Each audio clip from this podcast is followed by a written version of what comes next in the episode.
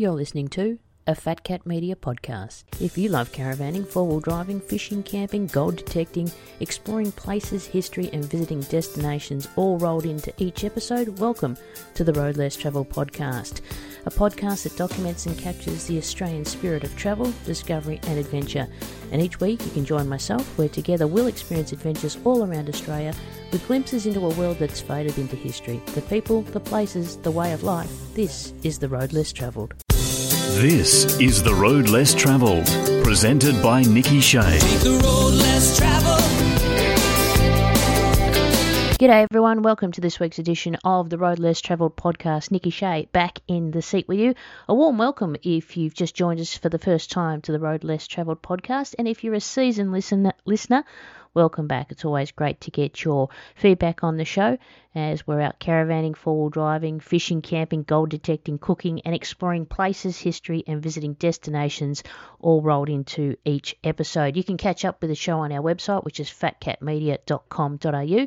You can interact with me by dropping me an email, which is fatcat at iinet.net.au, or you can SMS 042 752 8467. You can listen to the show on Audible, Spotify, Apple Podcasts, Google Spot. Uh, Google Podcasts rather, or wherever you get your podcast feed. And if you're in the Bayside suburbs of Mordialloc and beyond in Melbourne, you can listen to us on Bayside Radio. Big thanks to Artie Stevens and the team down there. So uh, catch us on Radio Bayside in Mordialloc, and you can listen to 89.0 FM, or you can also listen to us on Radio Garden and listen live on radiobayside.com. So again, a thanks to Artie Stevens and the team down there. Greatly appreciated for their support and their ongoing uh, patience with the show and their audience as well. Greatly appreciated. So thank you very much. Now, I've been experimenting a lot with my cooking on the barbecue, and as you can hear in the background, as I just move the microphone away from that as we try and get some audio back.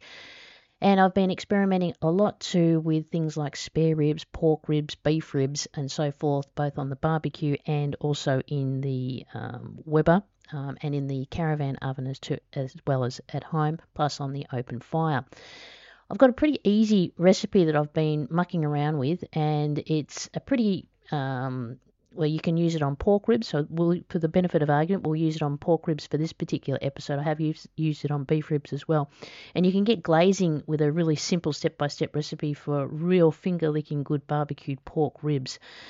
It's um, got only 10 ingredients in it. Uh, for the glaze that you will need, um, half a cup tomato sauce, the Worcestershire sauce as well, brown sugar, um, apple cider vinegar too, some Dijon mustard, paprika, things like oregano leaves, a bit of cumin, things like that. So you can you don't have to have it step by step recipe. A lot of my recipes are sort of a little bit of this, a little bit of that, and you add it as you go.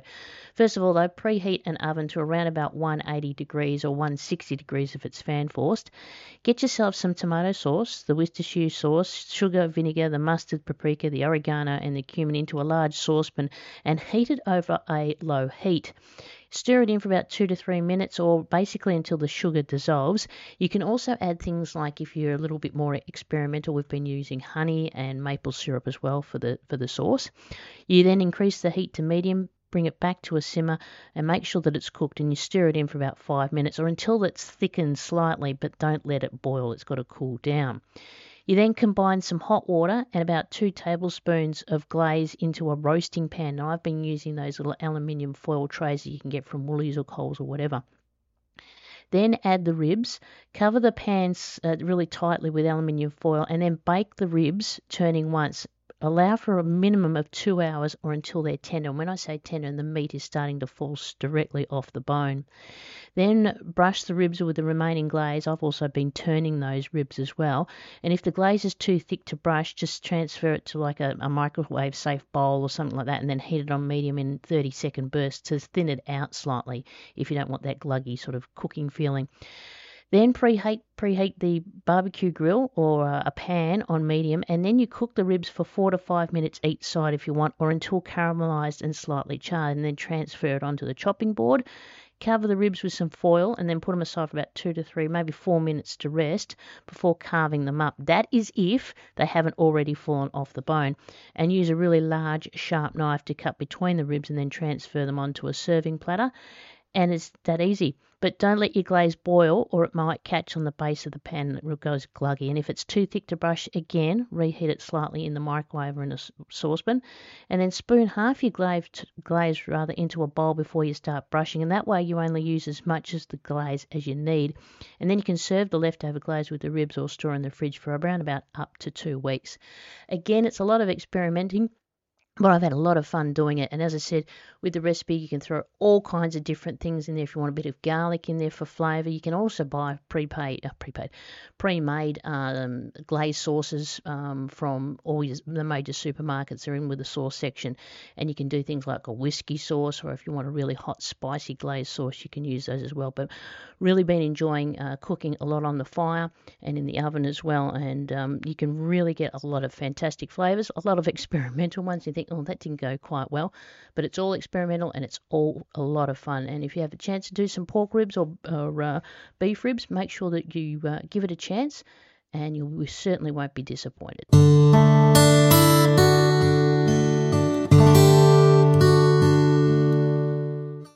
So we've had a bit of a change in the way of our setup as far as vehicles are concerned with the road less travel. The end of last year, we decided to trade the mighty Colorado the 2011 Colorado that we had on a newer vehicle. And it was just because it was time for a change. The Colorado had never let us down. It was absolutely faultless in all the time that we had her. We were the second owners of her, and we've travelled all around uh, Western Australia, all over to the eastern states and, and north and south and all places in between. The vehicle hadn't let us down. It was just time for a change. And that change for us came in the way of a 2023 Nissan Navara Pro 4X dual cab. Now, dual cab utes are the gift that keeps on giving to manufacturers in this country, there's no doubt about it, and release a new one regardless of price, and you've got an immediate waiting list. It wasn't quite that bad when Nissan launched the current Navara, but that was in the pre pandemic world. Supply and demand were a little bit more closely aligned than they are now, certainly in, 19, 19, in 2023 2022 as well. The Navara separated itself immediately from the pack for us thanks to a rear end that did away with the leaf spring suspension and made the brave move to coil springs. Not the only ute to do so, though, nor the first, but a rarity in this segment and a big shift for a volume brand such as Nissan. So the Navara arrived feeling more car like, more sophisticated, more focused on unladen ride quality, something dual cabs never did very well. The Volkswagen Amarok was as good as it got with leaves at the time, and then the Fords, they kept fettling the Ranger to make it as good as possible. Now, there was some bleating, I guess you could say, about load carrying capacity and Nissan not being able to lug a near ton worth of whatever it might be in the tray. The problem is, criticism like that doesn't take into account the fact that few people spending the Navara Pro 4X money expect their dual cab to actually work for a living. We were more inclined to celebrate the Navara's car like cabin and on road manners, which were unladen. Now, Isuzu blew the segment up with the new D-Max, which, as you know, also provides the underpinnings for the Mazda BT50, and the whole state of play had changed again. The new Navara for us wasn't quite so new anymore, but then Ford also released the all new Ranger, and we know how that's gone thus far. So the question then is whether the Navara can still hang with, or at least land a few blows on the best in the segment. Plenty of buyers don't care which dual cab is the best, um, and sometimes brand loyalty, decisions based on style or a preference for the cabin ergonomics mean that the best isn't always the one that the punters want. Navara still needs to be solid though, so let's find out how it gets down to business around town in the way that most people will actually use a Navara Pro 4X. The only tweaks in recent times for the Pro 4X are heated seats, which I must say are very welcome in winter, with power adjustment and lumbar support, which came with a reasonable $600 price rise. The previous model's manual seats were comfortable enough, but the heating and the electric lumbar adjustments have lifted the cabin comfort a notch or two, which was important for us. Now the test starters uh, when we went to buy the vehicle were from 59,730 before on-road costs. Zero options for the latest test trucks mean that the indicative drive away price at the time of testing was about 64 grand. Sitting atop the regular Navara dual cab pile, the Pro 4X is the one that appeals to city buyers, and it does it because it looks tough but stylish, and also the basis for the Navara Pro 4X Warrior, which is the flagship Navara product for off-road explorers. Now, as we've seen with the Warrior, but even with the aftermarket Navara's coil spring rear end makes a great starting point for off-road focus modifications. Now, in the 4x4 dual cab style range, you can get into an SL from around 46 grand, then step through the ST at 52, the STX at 55, and the newly added SL Warrior at 58. And then the Pro X, we're testing's uh, around about the 58 to 59 mark. All these listed prices are, of course, before the on road costs. Now, Pro 4X is, as the price and status in the range indicates, is very well equipped. You get all-terrain tyres, black finishes for the fender flares, roof rails, door mirrors, side steps, grille and door handles, black 17-inch alloy wheels, a tow bar, black stainless sports bar, tub liner and a full-size spare. The last Pro 4X uh, was white and I did like that colour, but I had to go with the eye-catching burning red paint. We'd had white vehicles before, it was time for a change. So I said to Jeff, we've got to go burning red. Now there's some tough pickup DNA for the styling too. The Navara looks more than a little bit like a full-size Nissan Titan from the States. That's not a bad thing though, as we know plenty of buyers here get into the dual cabs for the styling. And the Navara still cuts a stylish figure on the road, in town or out in the bush, even in the face of newer metal. I absolutely love it. Um, the cabin's always been well executed, but like all dual cabs, there are some things that could be improved. The steering wheel has no reach adjustment, only tilt, and what I'd like to be able to lower the seat down in the cabin a bit more. You do feel, if especially for the taller drivers, that you're sitting a little too high up in the cabin uh, compared to the best in the dual cab segment. There's something that's something you'll notice. And the fact that Navara feels car-like inside the cabin remains, and that's thanks not just to the dash design or the choice of materials, but also the general ambience. The second row passengers get air vents, and that's good for Rocco, and there's also dual zone air conditioning up front. The second row, though, is a little another area, as we see in many dual cabs, it could be better, especially now against sort of newer, stiffer competition. It's not horribly cramped by any means, and even the biggest could be more comfortable, but it is tighter in the second row. But that doesn't really phase us because Rocco the dog's in the second row.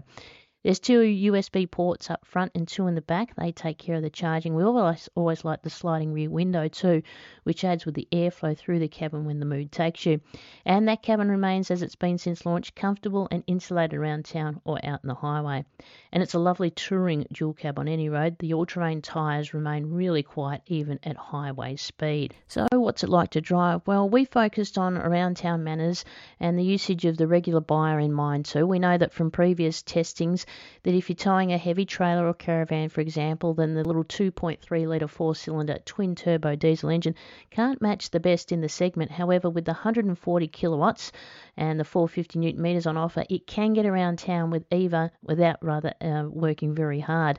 The peak torque figure being available so low in the rev range means it's always feel really punchy in the traffic whether you need to get moving from the rest or roll onto the highway. There's certainly a clean surge of punch from down low that keeps delivering up to near the red line.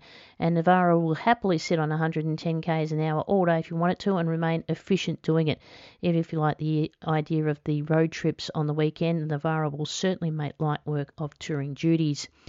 Where the engine works hard when towing, it never feels or sounds stressed around town, and that makes for a really relaxing experience whether you're cruising along the highway or in stop start traffic cleverly matched to the engine, the automatic seven ratios. They work away with the out without the transmission seeming to hunt or constantly shift gears just for the sake of it.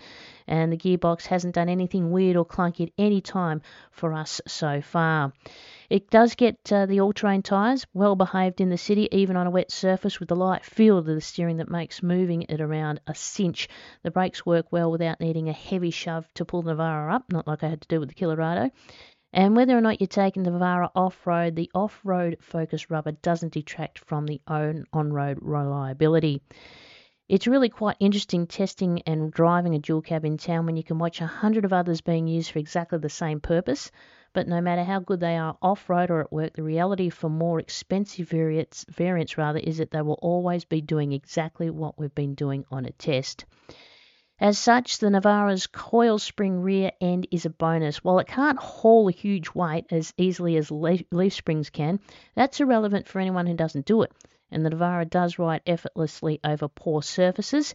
In the major cities at the moment, we have plenty of poor surfaces to give a dual cab a workout too.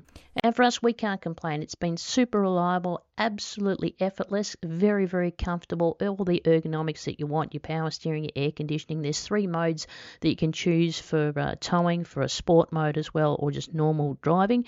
It's a four wheel drive, so it's got all the capabilities to take you off road and highway driving. That's exactly what we wanted. So we've done some upgrades when it comes to the Navara Pro 4X. We didn't want the Warrior, we were quite happy with the Pro 4X. It's got the leather interior. Uh, carpeted floors, so we went with uh, genuine Nissan floor mats. We went with uh, genuine Nissan seat covers in the rear for Rocco. Um, we went with a genuine Nissan um, roof rack on the rear canopy. We've got a genuine Nissan rear canopy as well. We've got a dual battery set up in the back there with lithium batteries, and it is just a really sophisticated. Um, I'll go through that a little bit later and probably do a video on that as well of the setup that we've got for the dual batteries. So we were able to put the. Um, we've gone for a single draw system um, from Titan, uh, King's or four wheel drive superstore, whatever they are. We went with we had in the Colorado we had um, two draw systems next to each other. Uh, in this one, we've actually gone with one singular draw. We've put the MSA fridge slide on top of that, the angle on top of that, and um, we're quite comfortable with that. It allows extra room to the side of the angle to be able to put other things in, like your luggage, a um, bit of camping gear, or if you need to go down and get a, a bale of hay because we're on on the farm, then that's what you can do as well. So it just allows for a little bit more extra room. And in the back, we went with the genuine tub liner. Um, got some extra strip lighting in there as well, and um, instead of having sliding draw, sliding windows rather in the dual cab canopy. We've actually gone for the lift out ones and it's all central locking as well. Another little modification that we've put on the rear is a couple of little um, LED spotlights on the rear of the roof rack and they are uh, able to be controlled by a little control box in the rear of the canopy too so that makes it for a little bit more ease when you're pulling up camping or if you've got to you know just need to unload the back during the, the evening you can just flick the switch and the little spotlights come on the back. We've also put some additional uh, lighting in the interior of the rear canopy too. When you lift up the rear door access, there's an automatic light that comes on. We've got another little couple of strips on either side. Just press the button, press the little switch there, and there's a little strip LED lighting comes on too. So all these little things that you go when you uh, get your vehicle and you sort of want to set them out and dial them out, that's what you do. And it's good too with the genuine canopy. As I mentioned, um, with the Navara itself, it's got a sliding rear um, window. Uh, you can open that up by pressing the button the, in the driver cockpit, and conversely, in the rear of the canopy too, you can actually open it up. So you've got complete access where you can. It's not probably what's that about 30 centimeters in uh, diameter, so a small child could probably crawl in there, but uh, you've got access for a bit of flow through air to get through. Or if you need to reach through, you can do so. So just some little things like that. Uh, Jeff's decided to go with um, the genuine Nissan flares. We'll be getting some wider uh, wheels. He likes the look of the Pro 4X Warrior wheels, so we might look at getting those further on down the track. Um, we've gone with a TX 3100 UHF radio inside, and that's at this stage all the little modifications that we will be doing. We'll be putting back um, a uh, awning on the roof rack in due course. We're just waiting on some bracketry to come through from that, but that's pretty much the modifications. We were looking at perhaps uh, getting uh, like a light bar or something, but because of the lane changing, all the various sensors and that, you can't just bolt on um, a light bar or driving lights. You actually have to have the, the genuine setup, so that may mean down the track that we might look at getting a genuine uh, bull bar to be able to fit driving lights on. But at this stage, I don't think it's really going to be uh, necessary because the, the current light setup's absolutely brilliant, not needing driving lights like we had to in, in the Colorado. So it was a very sad day, I must say, when we said goodbye to the Colorado. I said to Jeff, man, that vehicle has not let us down. It was truly a very emotional day. Uh, a lot of memories made in that vehicle. But uh, we now say hello to our new Pro 4X, nicknamed Helen Reddy, because it's that fiery red colour and the uh, dual cab canopy to match. So, uh, looking forward to a lot of fantastic adventures coming up on the Road Less Travelled podcast. Now, if you want more information on the Nissan Navara Ranger and Nissan in general, we got ours through Yarra Valley Nissan in Melbourne. You can find them at 454 Maroondah Highway in Lilydale. And of course, they're online at yarravalleynissan.com.au. Give them a call on 03 9735 6789 and make sure that you let them know that the Road Less Travel podcast sent you. And the guys down there will certainly look after you as far as new and used cars. Um, sales, um, spare parts and accessories, and of course the very best in Nissan service and repairs. Look up the team at Yarra Valley Nissan. We'll take a break here on the Road Less Travel podcast. Back with more in just a moment. Fat Cat Media has over 25 years within motorsport media and marketing. Fat Cat Media has the proven knowledge and expertise to help your next event. We have a variety of services available. They are including West MX coaching and development schools, where we conduct schools and clinics across various metropolitan and country clubs throughout Australia. We cater our motocross coaching for beginners right through to intermediate junior riders. The coaching clinics are solely created and catered and also designed for smaller numbers to effectively support each rider and hone in on their particular requirements. Whilst our schools are designed for two days right through to five day camps, with multiple Motorcycling Australia accredited coaches giving individual coaching, drills, training, development, and feedback throughout the duration. Our prices for coaching start at $150. With consultancy and advice, Fat Cat Media creates and caters for a variety of platforms, whether it be as a racer or for those within the motorcycle and motorsport industry. Have you considered the future? It is important to focus on what's ahead. Well, is it? Absolutely yes. How do you expect to move forward if you have no benchmark, no goals, no achievements, and no strategic plan and direction on how to achieve your goals in the industry? It's mind bogglingly crazy how folks will fork out thousands of dollars on motocross bikes, equipment, and gear, yet have no clear plan on how to execute, execute their racing gear. Prices start at $130. Be inspired with our seminars and motivational speaking. We really enjoy and receive a lot of satisfaction and overwhelming feedback in conducting seminars. This involves giving motivational speeches and inspiring people to challenge themselves and become better at what they want to become better at. Relying on years in the media plus a life changing health issue, Nikki will challenge and transform her audiences. If you truly and honestly want to help someone reach their true potential, stop answering all their questions and solving all their problems. Prices start at $130. With over 15 years commentating throughout Western Australia and Australian motocross and motorsports, Fat Cat Media prides itself on providing sound industry knowledge plus versatile media experiences, and our commentators can interpret what's happening on and off the track with reliable information obtained from within the industry when it happens and as it happens. Fat Cat Media's trackside commentators have the ability to develop a perspective on the subject through research, experience, interviews, and of course by attending events. Prices start at $150. Do you have a race resume? Step 1 of obtaining sponsorship is a race resume and writer biography. Take advantage of our professional writing and massive mailing list of media outlets and sporting companies. You can complement this with professional photography, video or audio clips to send out to potential sponsors or partners. Whilst we do not go out and obtain sponsorship for you, a race resume is the first step for you to build relationships and foster ongoing partnerships with potential sponsors. Prices start at $150. For further information, head to fatcatmedia.com.au or drop us an email fatcat at iinet.net.au. The Road Less Travelled podcast is a proudly Australian, fiercely independent podcast, hosted and produced by me, Nikki Shea, for Fat Cat Media. We receive no corporate payments, which means we rely on self sufficient financial support. If you can and are able to, we would love you to support us via Patreon. Listen to the Road Less Travel podcast on Google Podcast, Spotify, Apple Podcasts, and iHeartRadio. You're listening to the Road Less Travelled podcast with Nikki Shea. Welcome back to the show. This is episode number six of the third series, and I got a bit of feedback from last week's show where we talked about modern day explorers of the 20th century and the Tanami Desert in particular, Michael Terry. And during that sort of um, uh, last week's episode, I touched on Len Beadell, and someone, uh, well, actually, there's been four people that said, Who the heck is Len Beadell? Tell us more.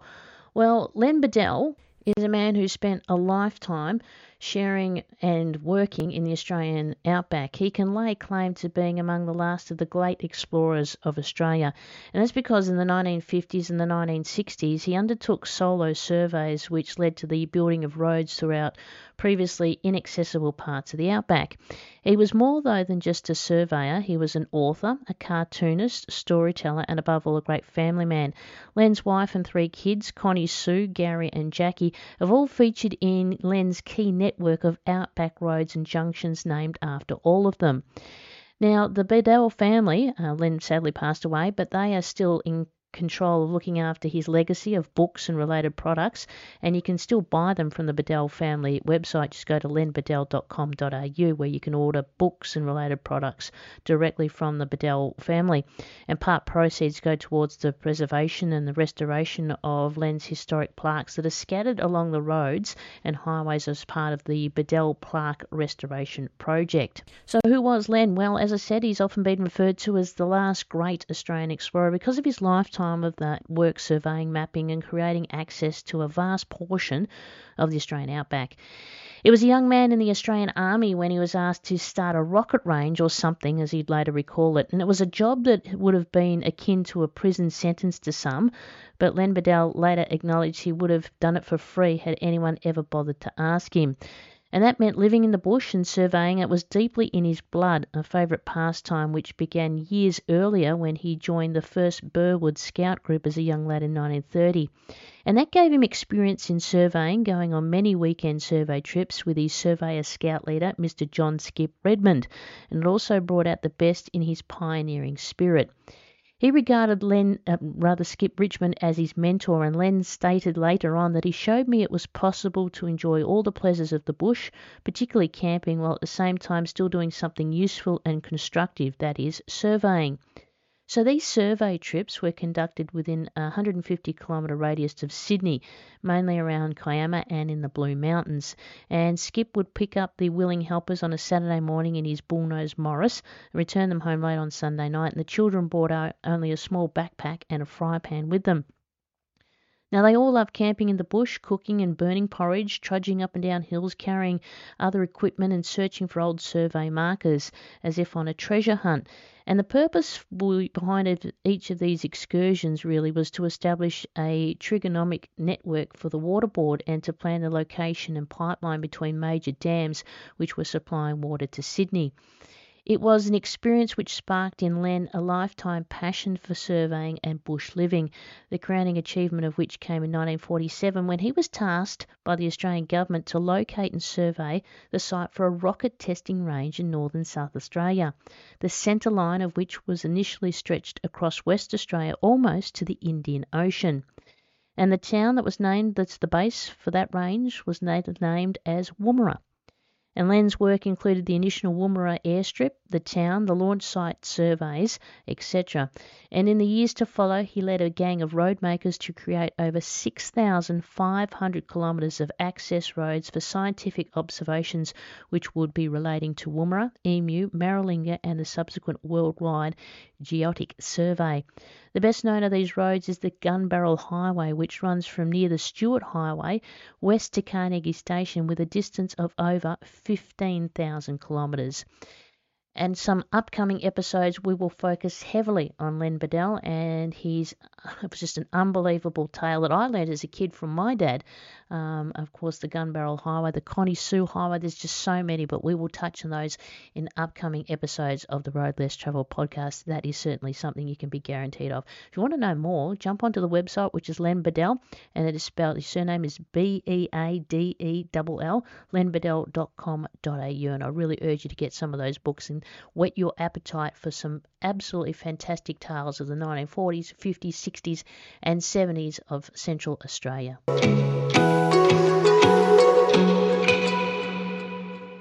Now, if you're in Melbourne, Victoria, there's nothing but friendly faces which await you at the Victorian Caravan Camping and Touring Super Show. You'll find thousands of like minded travellers and hundreds, and I mean hundreds of caravans, campervans, trailers, and more at the Melbourne Showgrounds this February, the 22nd to 26th of February. You can buy tickets online via the Super Show website, which is caravanshow.com.au.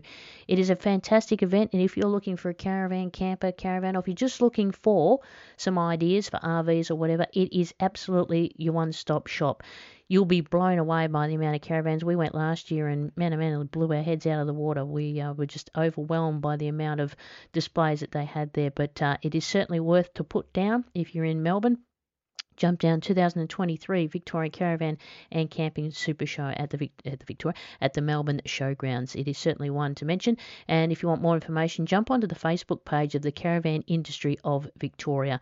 They have a whole lot of uh, other. There's one that comes up at Bendigo and, and another Leisure, Leisure Fest show as well. Now, if you've got some information regarding some of the recipes that you've tried on the road or at home, drop me a line, which is fatcat at iinet.net.au, and I'd love to have your recipes and I'll pass them on to everybody else as well. Don't forget too that you can follow us on Facebook and Instagram.